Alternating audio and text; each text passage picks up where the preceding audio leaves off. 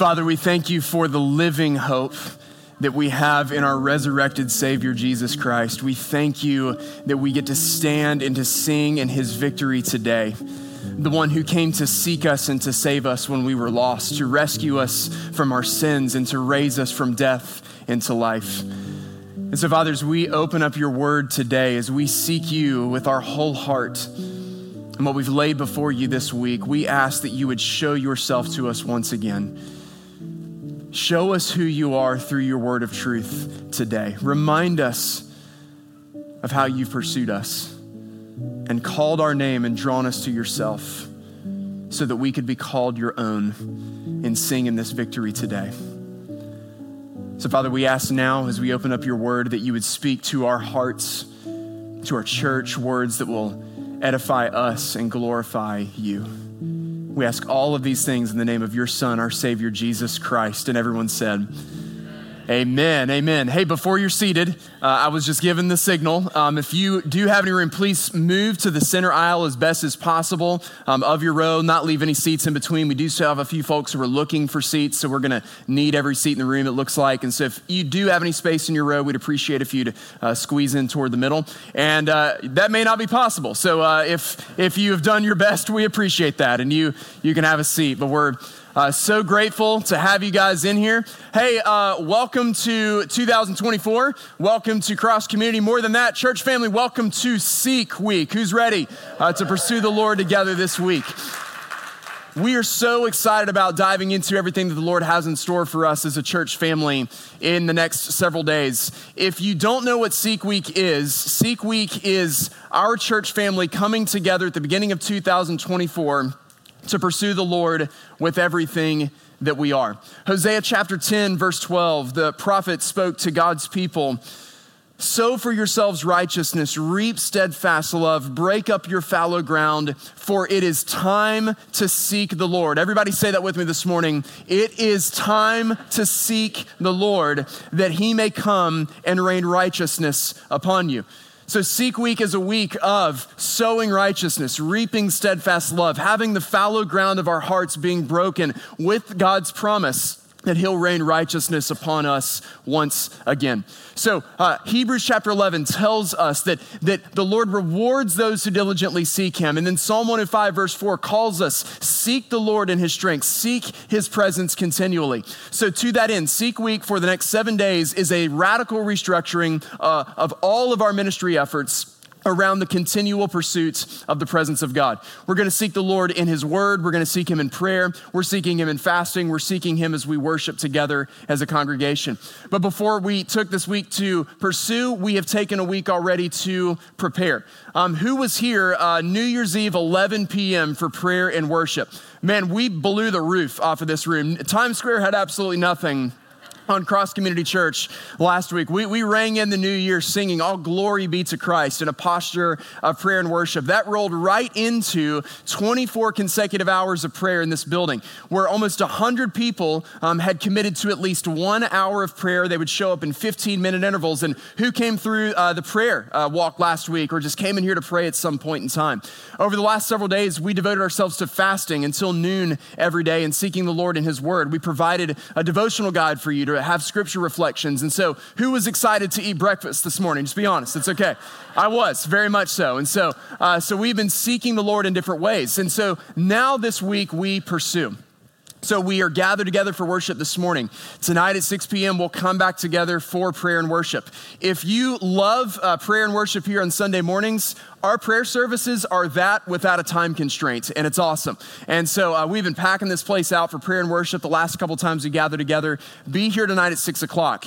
9 p.m., that's going to roll straight into a public reading from this room all 1,189 chapters of the Bible until we're finished. Who's signed up to read the Bible for an hour at some point in time? Awesome. And so uh, we'll see you guys in here at different varying points. Even if you're not signed up to read, our sanctuary is open for the duration of this effort. You can come in this room, you can sit, you can listen to the Word of God being read, you can reflect on God's Word, you can seek the Lord in prayer. Our staff will be here available to you to serve you wherever you are. And then uh, through the rest of this week, we're challenging community groups to get together exclusively for the purpose of prayer. And then Saturday night, or excuse me, beginning Thursday night, then Friday night and Saturday night, we're going to come together for worship services at 6 p.m., where we've invited three different speakers who are going to be challenging us to seek the Lord in different ways. Thursday night, my good friend Chris Dew is going to be coming. Who's heard Chris's testimony before? Uh, maybe in the early days of our church. Chris has a, a radical story of transformation. He was addicted to heroin, he was born with a severe speech impediment. The Lord delivers him from his addiction. Uh, he's been healed of his speech impediment. He now travels the world preaching the gospel actually planning a church in Fort Lauderdale sometime next year. He's going to challenge us on Thursday night to seek the Lord with everything we are as he shares his story. Friday night, a friend of mine named Tyson Coughlin from Charlotte, North Carolina, pastor that area, he's going to challenge us to seek God in His Word. Tyson is one of the most gifted, dynamic, engaging speakers you'll ever have the privilege of hearing. Um, he is super easy to listen to, and he is going to get us fired up about seeking God in His Word in 2024. And then on Saturday night, um, Adam Flynt from Jacksonville, Florida, he's one of the pastors uh, at the Church of 1122. He's also the vice president uh, for church planting with the Acts 29 network. He's going to call us to seek the Lord in our suffering. A couple years ago, Adam was diagnosed with cancer and he went through a series of treatments, and recently, even more lumps have been discovered. And so, when Adam comes to preach to us, church family, he's not coming to, to talk theory. This is a man that is in the middle of his suffering, and he's going to show us how to seek the Lord in the midst of our suffering. The next Sunday, we'll gather on Sunday mornings as we do, and we'll cap things off next Sunday night with a testimony night at 6 p.m Come together for prayer and worship, and you'll have the opportunity to share how the Lord has moved in your hearts this week. So, we ready to do this thing?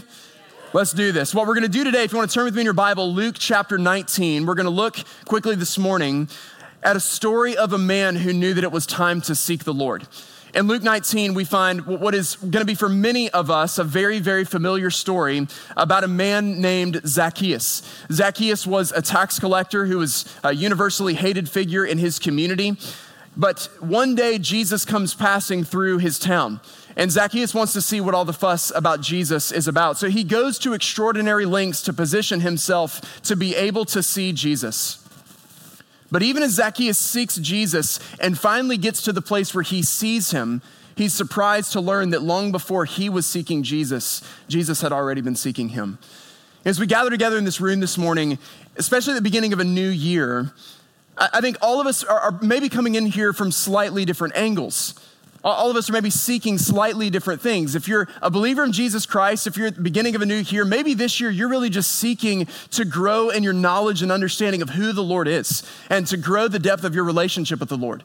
Or maybe you profess to be a believer, but you've just been disengaged from church for a little while. Life got crazy and hectic and you're trying to re engage. Or, or even if you have been engaged, but you're just in a place you're like, man, my, my faith feels dull it feels cold. I, I, feel a little bit numb. I feel a little bit dry. And what you're seeking this morning is have the, the fires of your heart stoked once again with love for Jesus. Or maybe, man, you're not a believer at all. And, and you're really just here today wondering what all the fuss is about. Like, who is this Jesus guy and what has he come to do? And that's the question we're going to see answered from Luke 19 this morning. The key truth we're going to see in Luke 19 today is that Jesus came to seek and to save the lost. Regardless of where you're coming from this morning, here's what I hope you walk away with today. However, you're seeking Jesus, know that long before you were ever seeking him, he was seeking you. You are not here today by accident. Today, for every single person in this room, this is a divine appointment that God placed on your calendar long before you were ever born. Long before we were ever seeking him, God was seeking us. And we can know today that as we pursue Him with everything we are, He will meet us where we are and bring transformation to our lives because He came to seek and He came to save the lost. So from Luke chapter 19, let's read beginning with verses 1 through 5. Luke writes here that Jesus entered Jericho and was passing through. And behold, there was a man named Zacchaeus. He was a chief tax collector and was rich and he was seeking to see who Jesus was. But on account of the crowd, he could not because he was small in stature. Now, if you do a rough translation of the Greek, small in stature translates to that he was a wee little man. And um, if you have a good study Bible, there might be a footnote that says, "In a wee little man was was he." If you didn't grow up in church, I'm sorry, we're weird, and I don't have time to explain that. He was small in stature, so he ran on ahead and climbed up in a sycamore tree to see him, to see Jesus. for Jesus was about to pass that way. And when Jesus came to the place, he looked up and said to him, Zacchaeus, hurry and come down, for I must stay at your house today. Jesus came to seek and to save the lost. And by showing us who he is, and, and or by telling us what he came to do, Jesus is showing us who he is. And so we see first from verses one through five this morning about Jesus that he came to find sinners. Jesus came to find sinners. We know from the gospel accounts that Jesus had an itinerant ministry that had him traveling from place to place. And in Luke 19, he's passing through Jericho. This would be the last major city that he would go through on his way to Jerusalem, about 15 miles away, where he would soon be crucified. And, and as he passes through Jerusalem, we're told that there's a man named Zacchaeus who is a chief tax collector. And we're going to come back to the significance of that in just a moment. But at this point in time in the life and ministry uh, of Jesus, his fame had spread everywhere because no one had ever heard anyone preach the way that Jesus preached. No one ever saw anything do the things that Jesus has done. He would, he would open blinded eyes to see, and lepers could be cleansed of their disease, and dead people were being raised to life. So, everywhere Jesus went, massive crowds of people would follow because everybody wanted a piece of Jesus. Everybody wanted to be healed by Jesus. And, and Zacchaeus, he wants to see what the fuss is all about. But this is our problem for our buddy Zacchaeus because he's small, right? He, he's a little guy, like he's not going to be able to see. But Zacchaeus is so eager to see who Jesus is. He runs ahead on the route and he climbs a tree to make sure he's positioned well when Jesus comes walking through. Zacchaeus is like the guy who wants to go to a Fourth of July show that is going to be really crowded. So he takes his lawn chair out there at like eight o'clock in the morning and, and makes sure he has a spot reserved so that he can show up when it's time to see the big show. Zacchaeus wants to see Jesus. That's what we see in verse three. It says he was seeking to see who Jesus was. And that's what all of us should be seeking today. We should be seeking to see who Jesus is. And I just wonder this morning do you know who Jesus is? You know, it's possible, guys. I hope you recognize this. It is possible to grow up in church, but not actually see Jesus. It's possible to be religious, but to miss Jesus. I think in our culture, it's easy to bring ideas and, and presuppositions and, and convictions and personal opinions about who Jesus is. But have you seen him for who he truly is? As he's revealed himself to us, he was seeking to see who Jesus was. So Jesus comes walking down the road, and when he comes, Zacchaeus doesn't just see Jesus, Jesus sees him. And Jesus doesn't just see him, he calls him by his name. Understand, long before you and I were seeking Jesus, Jesus was already seeking after us. In fact, the reality is, apart from the Spirit of God drawing us to Himself in His grace and showing us who He is, Scripture tells us none of us are actually seeking after Him. This is from Psalm chapter 14, verses 2 and 3. The psalmist writes that the Lord looks down from heaven on the children of man to see if there are any who understand, who seek after God. They have all turned aside. Together they have become corrupt. There is none who does good, not even one. That this is the reality of our sinful condition apart from relationship in Jesus Christ. If it were not for the goodness of God and the Spirit of God drawing us to Himself and opening up our eyes to see Him, to know who He is, none of us would be seeking after Him. We can only have a seek week because we have a seeking Savior who first pursued us and came after us and has called us to himself. Jesus came to seek us and to save us when we were lost, and he calls us to be people who run and do the same. Over the last week, as we've reflected upon the life of, of L.J. Washington and as we've uh, reflected upon his legacy and his story, he was a big part of our student ministry family. And the way LJ got connected to our student ministry family was for, through the pursuit of one of our students named Dylan Bright. And if you guys know Dylan, uh, he's an incredible kid, and he's just been growing in his faith and his understanding of the Lord. And he's had a long, a long, lifelong friendship with, with LJ. And, and over the last few years, the, the Lord had really just burdened Dylan for LJ, and he, he began to pursue him he began to invite him, began, began to draw him in. It was through his time in our student ministry, LJ's eyes were open to the beauty of the gospel open to the beauty of Jesus. And this past summer, he was meeting with Cole, our student minister, and, and they were talking about what real repentance is, what it means to turn from a life of sin and to run after Jesus. And LJ communicated his desire just to faithfully walk with the Lord, to be consistent with walk with the Lord, to pursue the Lord. And he was so marked by the joy of Jesus. But it began with the pursuit of a friend. God cares about individual people. There's a massive crowd of people in Jericho that day pressing around Jesus, and Jesus sees the one guy that everybody hated the most. God cares about individual people, and He pursues us and calls us to be people who do the same. So, listen, maybe you came here today just to kind of fly under the radar. Maybe you came in here today very much with the intention of not being seen. But, friend, I hope you understand this this morning. No matter how hard you hide or how much you try to hide, Jesus is undefeated at hide and seek. like all time champion. There's absolutely nowhere we go where he can't see us. And even if we're not seeking him, he's seeking you today. If you are in this room this morning, it is because Jesus Christ is seeking you. He is drawing you to himself. He's calling you by name, and he's even inviting himself over to your house. We see in verses six and seven, as the story continues to develop, of, of Zacchaeus, Jesus has called him. So it says, So he hurried and came down and received him joyfully.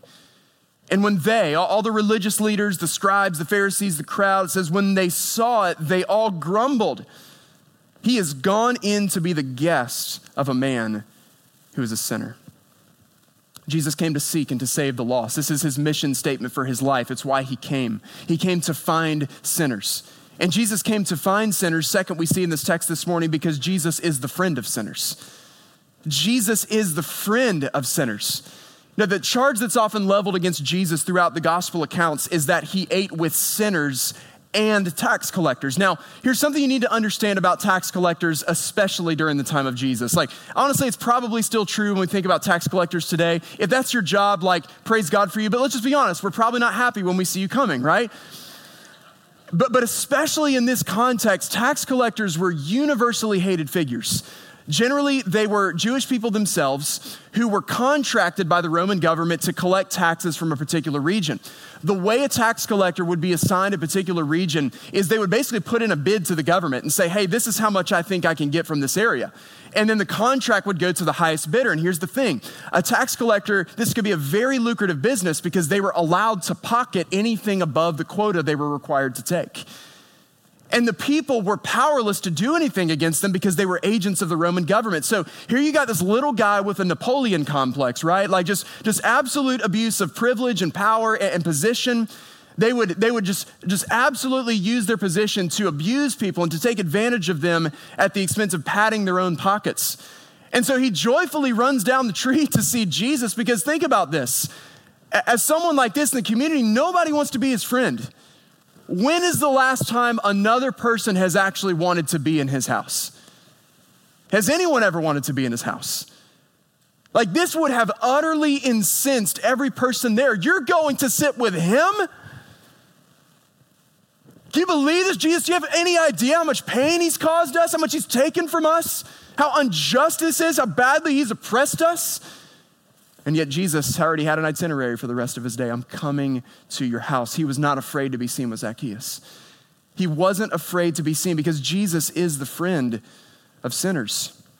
In Matthew 9, Jesus calls another tax collector, one of his disciples, Matthew, to be one of his disciples. And the Pharisees, they, they ask this question why does your teacher eat with tax collectors and sinners? It says in Matthew 9 that when Jesus heard it, he said, Those who are well have no need of a physician, but those who are sick. Go and learn what this means. I desire mercy, not sacrifice. For I came not to call the righteous or people who think they are righteous, but sinners. You know, moments like this and stories like this can really challenge us. Because, man, especially where we are as a culture today, we love when Jesus stands up for the little guy, right? We love when he stands up for the poor and for the oppressed and for the marginalized and the vulnerable. We love when Jesus stands up for the oppressed. But how do you feel when Jesus stands up for the oppressor and offers him grace too? We love when Jesus stands up for the person who is hurting. How do you feel when Jesus stands up for the person who's causing the hurting and comes to his house? You know, the Lord really just tested me in my own heart in this past week. It was uh, about the middle of the week. Uh, myself, Cole, um, Dustin, our, one of our associate pastors, Grace, and our worship pastor, we went and we met with, with LJ's mother at their house. And Uh, we're talking about the details of the service and just trying to minister to her as best as we can in that moment. And I'm standing in this living room where all this happened. And I'm, I'm sitting with a mother who has just been robbed of a son as the result of an act of, of senseless violence, just an utter disregard for, for the value of human life. I'm looking at her home, I'm looking at these windows that have bullet holes and drapes with bullet holes and a wall full of bullet holes. And I am feeling a lot of things in my heart for the people who did this, and I promise you, grace was not one of them. I didn't just want justice, I wanted vengeance. I was so angry. I wanted them caught, wanted them held accountable, want them held responsible. And yes and amen, we pray for justice. But, but in that moment of anger, the Lord just pricked my heart. And He reminded me, Taylor, there's grace for them too. If there was grace for you, there's also grace for them. And, and, guys, I think this is, you know, what, what, what messes with us sometimes. We get used sometimes to Jesus confronting us with uncomfortable truth, but here Jesus is confronting us with uncomfortable grace. And I would just press this a little bit further this morning. If your version of the gospel doesn't make you a little bit uncomfortable about the kinds of people that Jesus can save, then friend, you don't have the gospel of Jesus. If the gospel's not big enough to save everyone, the gospel's not big enough to save anyone. If it's not big enough to save them, it's not big enough to save you because none of us were seeking after God. All of us had fallen short of his glory. And whenever we start to play these games of, of man, like, well, you know, I, I kind of needed a little bit of grace, but those kind of people, they need like a whole lot of grace. Then we have completely missed the point. Just one chapter earlier, if you go to Luke chapter 18, Jesus tells a story of a, of a Pharisee and of a tax collector. There's a religious leader and a tax collector, one of these oppressors, one of these universally hated figures. And this is how Jesus paints the picture. He said, There's a Pharisee who's praying on this side. And as he's praying, he says to the Lord, Lord, I thank you that I'm not like this tax collector, this oppressor this one who's corrupt and who's taking advantage of people. I think I'm not like the sinners. I'm not like the extortioners. I'm not like the adulterers. I thank you so much that I'm not like them. And then Jesus says of the tax collector that he's doing the exact opposite. This guy full of corruption, this guy full of greed, this guy marked by injustice, he won't even lift his head up and he's beating his chest. He's saying, God, be merciful to me because I'm a sinner. Guys, if the gospel is not big enough for everyone, it's not big enough for anyone. If it's not big enough for everyone, it's not big enough for anyone. If it's not big enough for the people, even the ones you most hate, then it's not big enough for you either. But listen, here's the good news in all of that. The good news in all of that means anybody can be saved. There is absolutely no one who is too far gone. Friend, it does not matter what you did last decade. It doesn't matter what you were doing last year, what you were doing last month, what you were doing last week, what you were doing last night. If you are here today, it's because God put a divine appointment on your calendar so that you could see who Jesus is, that He is the Savior who is the friend of sinners, who not only calls you by your name, but invites Himself over to your house and is not afraid to be seen with you. Paul, the Apostle Paul tells us that Jesus, who was sinless, he became our sin. The one who knew no sin, he stood in our place. He lived the perfect life we could never live. And then he became our sin and he went to the cross that you and I deserve. Our Savior is the friend of sinners, even though we were once enemies of God. And so, as we see this picture of Jesus this morning, we need to be reminded He's not waiting on our permission to love him. And he doesn't need your permission for him to love you. He is pursuing you long before you're pursuing him, and he knows your name, even if you've rejected his, because our Savior is the friend of sinners. Luke 19, uh, verses 8 through 10, the passage closes out like this It says, Zacchaeus stood and said to the Lord, Behold, Lord, the half of my goods I give to the poor, and if I've defrauded anyone of anything, I restore it fourfold. Jesus said to him, Today, everybody say today. Today, salvation has come to this house.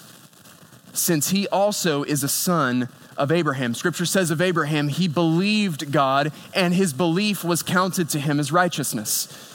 And so it's this belief that Zacchaeus has in Jesus. He has repented of his sins and he has received the perfect righteousness of Jesus. He's a son of Abraham.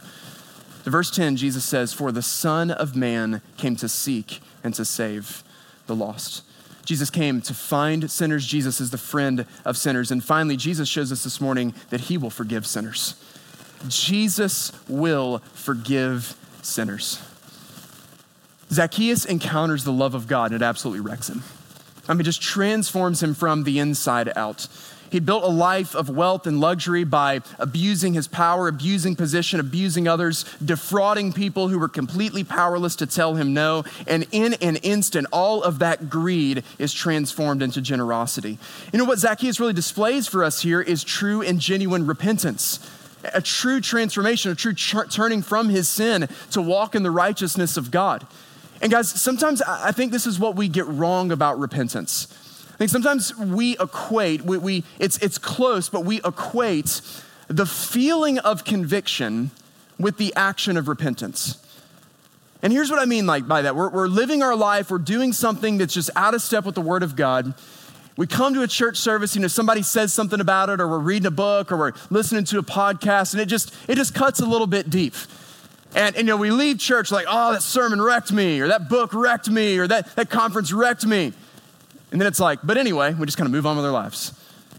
Like nothing actually changed. Like we just we just come, you know, once a week for like our hour-long little CrossFit workout thing, and then we just go back to eating donuts the rest of the week, right? Like nothing actually changes. We take the feeling of conviction and we equate it to the action of repentance. Church, repentance is a change of heart that results in a change of attitude that results in a change of action. Zacchaeus did not get up and testify empty words. Hey, I'm a changed man. I promise I'm going to do better from now on. I mean, let's be honest. If that's what he had done, we're probably questioning the legitimacy of his conversion, right? It's like, brother, I, and listen, I, I, know how I'm wired. I'm a little Pharisee at heart. You know, when I, I know people's history and story, and then suddenly they're like, I found Jesus, man, I'm just that guy that wants to be like, yeah, we'll see about that. Just honest. Like it's easy to, to, when you see someone live a pattern of life for a long time, we have to guard our hearts against our self righteousness as we start to question. But he doesn't just make empty promises. We actually have no record of Jesus telling him to do this. But he stands up and he says, Lord, all these poor people I've taken advantage of, half of everything I have, given it all back is if I've defrauded anybody, if I've taken what I shouldn't have taken, I'm not just going to give them what I take, I'm going to give them back four times what I took. So man, if I if I took 25, I'm giving them 100, and if I took 100, I'm giving them 400. And if I took 400, I'm I, am just just go on and on and on and on and on. He's like, no matter what it is, he's going to do it. And what is the response that Jesus shows? Today, salvation has come to this house. You see, Zacchaeus didn't just have the feeling of conviction, his, his conversion is evidenced by the actions of repentance, of a truly transformed heart, of a truly changed mind, and a truly changed life. Just again, just before Luke 19, if you go back to Luke 18, there's another encounter that Jesus has with a very wealthy man. There's a rich young ruler who comes to Jesus and he asks him the million dollar question, right? Teacher, what must I do to inherit eternal life? That's the question everybody wants to know, right? And, and so Jesus you know, just gives the answer. He starts talking about the commandments, and the rich young ruler responds and says, Hey, I've kept all these. One of the gospel accounts tells us that Jesus, looking at him, listen, loved him. And he said, But you lack one thing. And then he tells the man, Go sell everything you have, give it to the poor, and come follow me.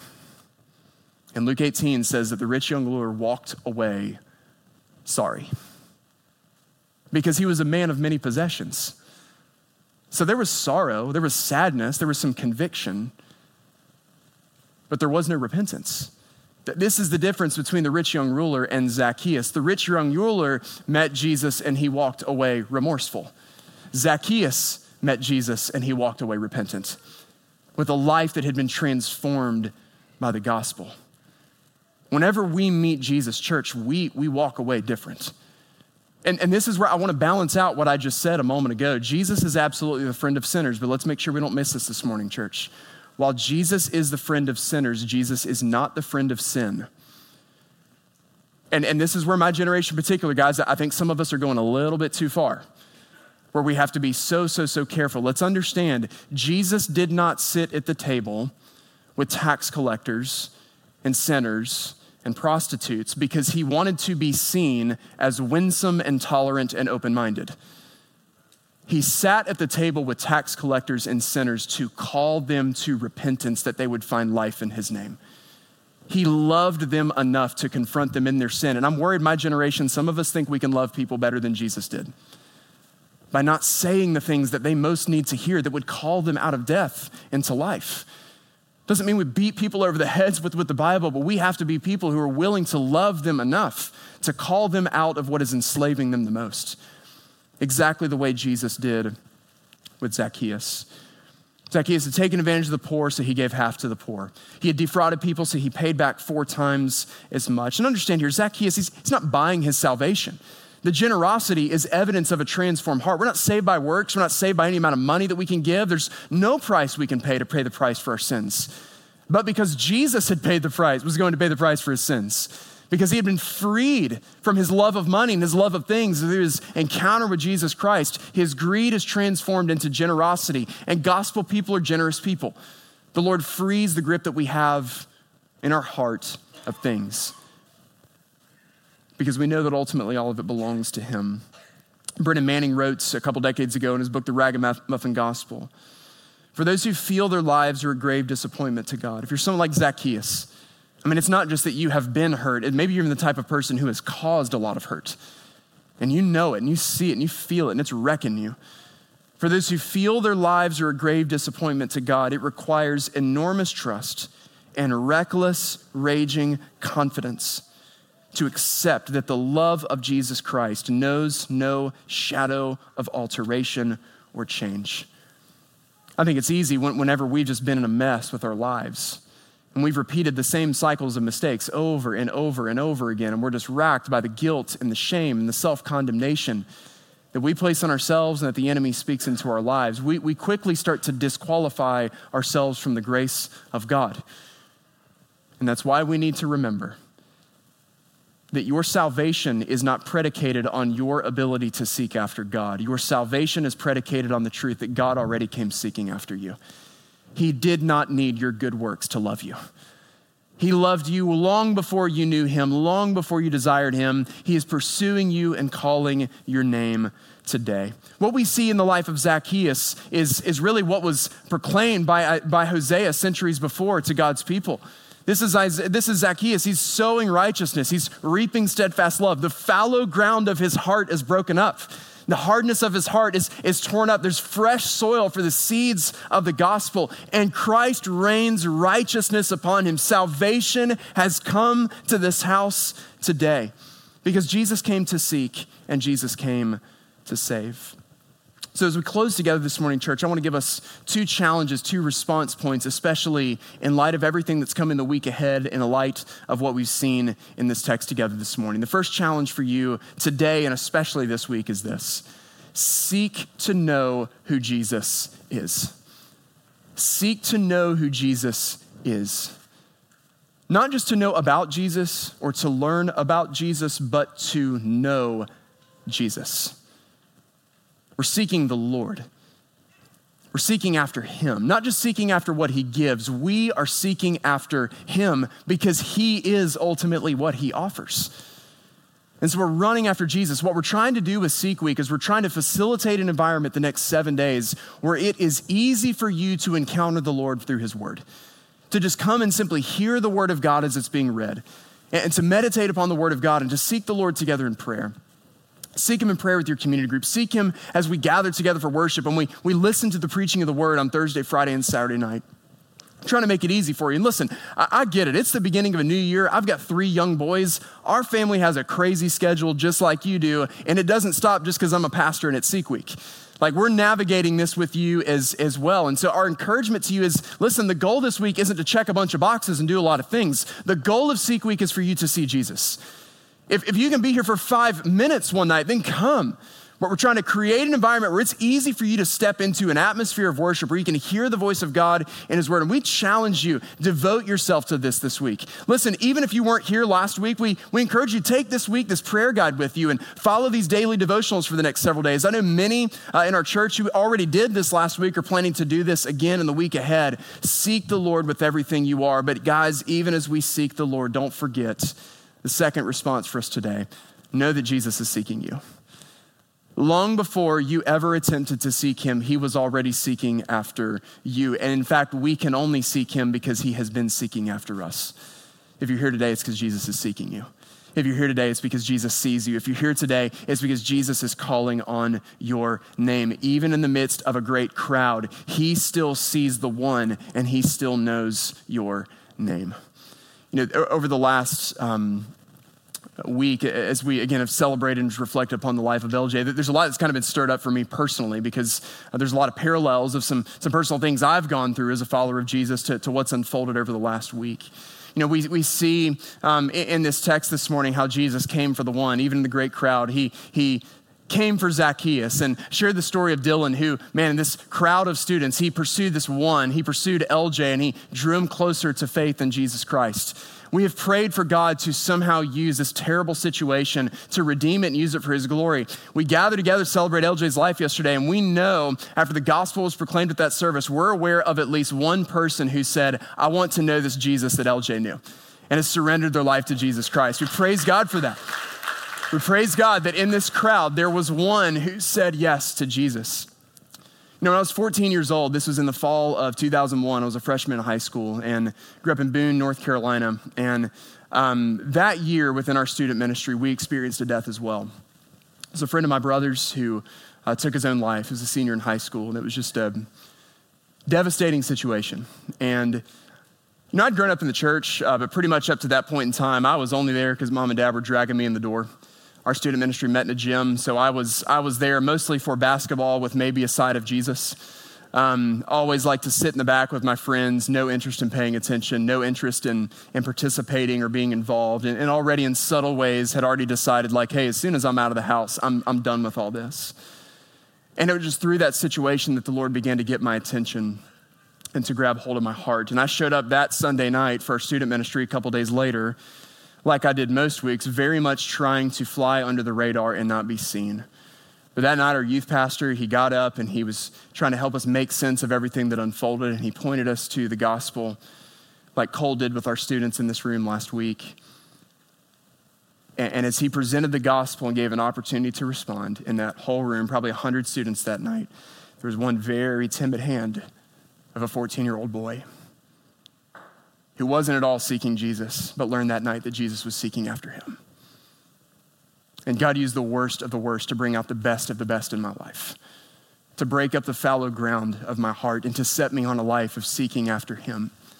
And so, church, as we close together this morning, we're going to do something in just a moment we don't necessarily do every single week, but we want to give you an opportunity to respond at the beginning of a new year, whether you're a believer who is saying, Hey, I just, I just need the fallow ground of my heart to be broken up. I need there to be fresh soil to receive the gospel once again, to, to have my heart and have my life reawakened in Jesus.